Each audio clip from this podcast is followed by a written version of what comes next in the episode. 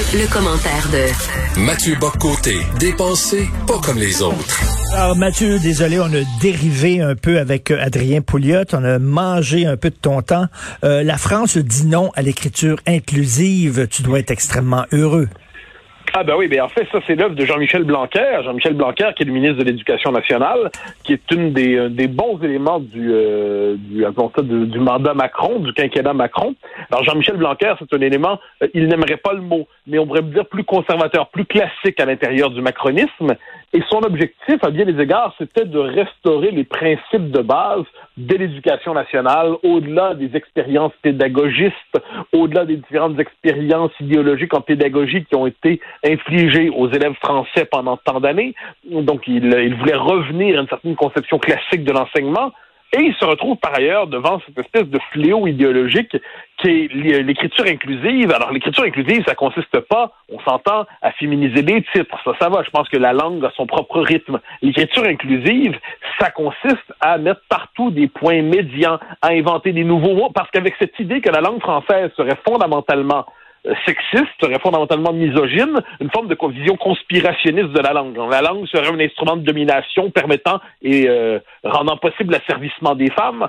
Et il faudrait donc réécrire, repenser la langue française, mettre partout des points médians, tout, euh, tout féminiser la construction même des mots. C'est très bizarre, donc faut se représenter le point médian partout dans les phrases, faut se représenter des phrases assurées qui deviennent presque illisibles, et tout cela au nom de la visibilité du féminin. Avec cette idée que si on n'écrit pas en écriture inclusive, c'est donc qu'on sera complice d'une conception patriarcale, machiste et phallocentrique de la langue. Donc, qui n'écrit pas en écriture inclusive passe pour un suspect idéologique. Moi, j'appelle ça aujourd'hui un dissident orthographique. Celui qui écrit correctement passe déjà pour réactionnaire. Eh Jean-Michel Blanquer voit ça, puis voit que c'est un effet de bulle idéologique, une bulle idéologique dans euh, milieu, le milieu universitaire, mais qui avait, qui avait contaminé déjà euh, l'éducation nationale, qui contaminait une bonne partie de l'administration qui commençait à percer. Donc, dans la mesure du possible, il cherche à stopper ça pour euh, ramener tout simplement le, droit à, une éducation en français normal, appelons ça comme ça, dans le français classique, le français qui permet d'avoir accès aux œuvres, qui permet de penser, qui permet d'écrire, et non pas le français devenu code idéologique, comme c'est trop souvent la mode avec ce néo-féminisme qui n'est pas tout le féminisme, loin de là, mais qui a une certaine influence idéologique. Un dernier mot, euh, au Québec, cela dit, c'est très avancé l'écriture inclusive, très très avancé, et on sent pas de volonté d'y tenir tête autrement encore une fois que par euh, notre proverbial bon sens. Il serait peut-être temps de mener cette bataille ici aussi. Et euh, quand tu dis de point média, c'est comme on, écrirait là, avec euh, l'écriture inclusive, ce serait professeur avec un R, point E, point S. S. Voilà. Et, ça, c'est la version soft, hein, si je peux me permettre, parce que ça peut aller beaucoup plus loin. Quand on lit des textes en écriture inclusive, quelquefois, on se dit, oh là là, oh là là, ça, ça va quand même très loin. Et, euh, et je note qu'à euh, rappelez-vous, l'été passé, je pense, après le premier confinement, l'administration à Montréal, l'administration Plante, sans surprise, avait infligé à ses fonctionnaires une formation en écriture inclusive pour les amener à écrire en écriture inclusive aujourd'hui. Donc, autrement dit, ça se répand. Ce n'est plus seulement une espèce de manie dans les cercles idéologiques très restreints. Ça se répand dans les administrations. Et moi, ce que je vois de plus en plus, ce sont des gens qui n'ont aucune, appelons ça, c'est des, bons, des, gens, non, des centristes, appelons ça comme ça, des centristes qui n'idéologisent pas tout dans leur vie et qui se mettent à écrire en écriture inclusive aujourd'hui. Pourquoi? Parce qu'ils savent bien que s'ils ne le font pas, ils seront suspectés d'antiséminisme. Donc là, on en est rendu, et c'est pour ça, moi, c'est une chose qui m'obsède, cette idéologisation intégrale de l'existence, cette idée que partout, il faudrait tout politiser, tout idéologiser. Rien ne doit résister à l'empire de l'idéologie. Eh bien, la langue, ici, en vient à, céder, et moi, ce que je redoute, nous n'y sommes pas encore, mais euh, ayons un peu d'imagination, c'est que dans 5, 10, 15 ans, on en vienne à vouloir réécrire les classiques de la langue française, les grandes œuvres, en écriture inclusive. là, tu me dis, Mathieu, tu délires. Non, ça va venir, ça va venir, mais, ça. Mais, mais, mais si on nous avait dit il y a 10 ans ou il y a 5 ans que euh, J.K. Rowling allait se faire traiter de transphobe pour avoir rappelé qu'un homme n'est pas une femme, ah, si on nous avait dit il y a 5, 6, 7 ans que l'affirmation que l'homme et la femme euh, c'est une réalité. Et puis, en fait, si on nous avait dit il y a 5, 6, 7 ans que l'homme et la femme n'étaient que des constructions idéologiques qu'il fallait dissoudre pour dire que la fluidité identitaire est la seule norme aujourd'hui sur le plan de l'identité sexuelle, on aurait dit Mathieu, tu délires. Bah, moi, j'annonce que aujourd'hui, on voit où on en est. Donc moi, je dis que d'ici 5, 10, 15 ans, on verra, ça peut prendre son temps, on va voir des œuvres qui vont être réécrites en, en écriture inclusive et qui vont devenir illisibles. C'est une forme de massacre de la langue qui s'opère à travers ça et il faut y résister. Non, non, mais écoute, il y avait un projet d'ailleurs de simplifier certains classiques français, non, de les rendre plus faciles à lire.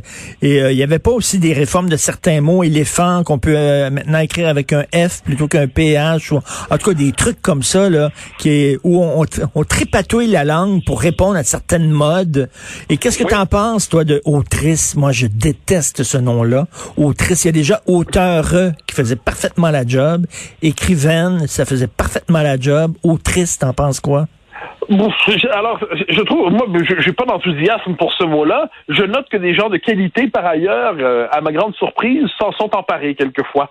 Euh, bon, alors en ces matières, moi, je, je, en fait, moi, je crois aux, vertus de l'usage. C'est-à-dire, si presque naturellement vient s'imposer un autre mot qui en vient à définir. Moi, j'ai rien contre les néologismes. Hein. D'ailleurs, au nombre de néologismes que je forme, je serais bien mal placé pour m'y opposer. dans ce cas-là, dans ce cas-là, je pense que le mot autrice m'enthousiasme pas. Ça m'énerve un peu, mais j'en fais pas une affaire de scandale. Mais ça, à la rigueur, c'est un, c'est un mot qui est compréhensible, disons ça comme ça.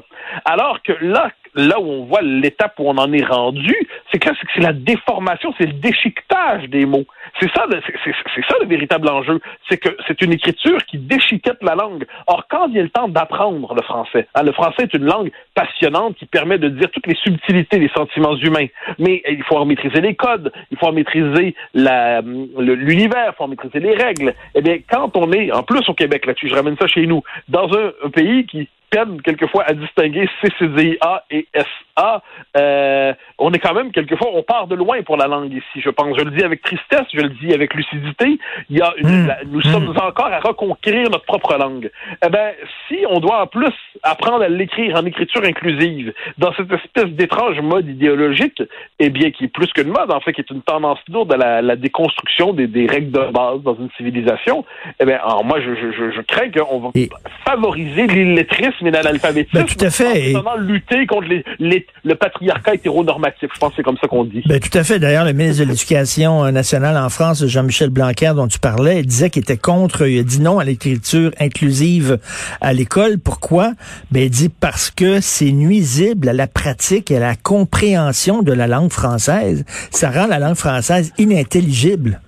Mais c'est ça, mais c'est ça l'enjeu. C'est ça l'enjeu fondamentalement c'est qu'on est devant une espèce de, projet idéologique qui rend le français illisible. C'est quand même pas un détail.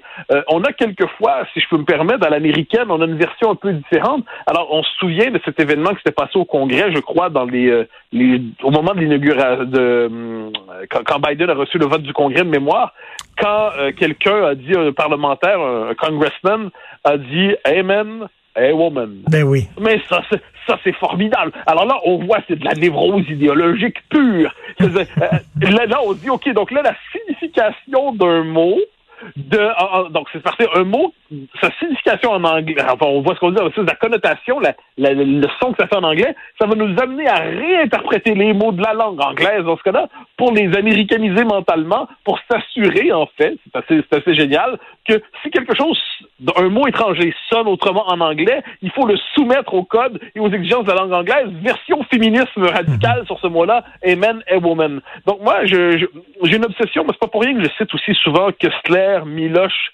euh, Orwell et Solzhenitsyn, c'est que ce sont des écrivains qui ont réfléchi à ce qu'on pourrait appeler la corruption du langage, qui est le propre du totalitarisme. Alors, je ne dis pas que l'écriture inclusive, c'est du totalitarisme. Je dis simplement que la corruption du langage a des effets ensuite sur la capacité de penser, a des effets sur la capacité de réfléchir.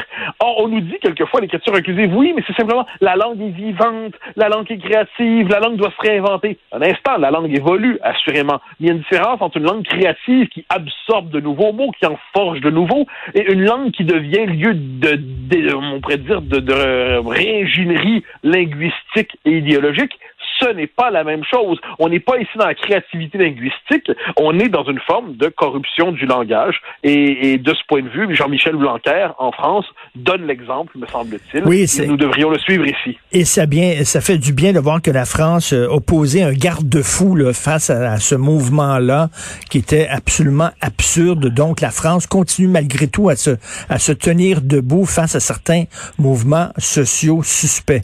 Merci beaucoup, Mathieu. Bonne journée, on se reparle demain. Bye bye. Salut.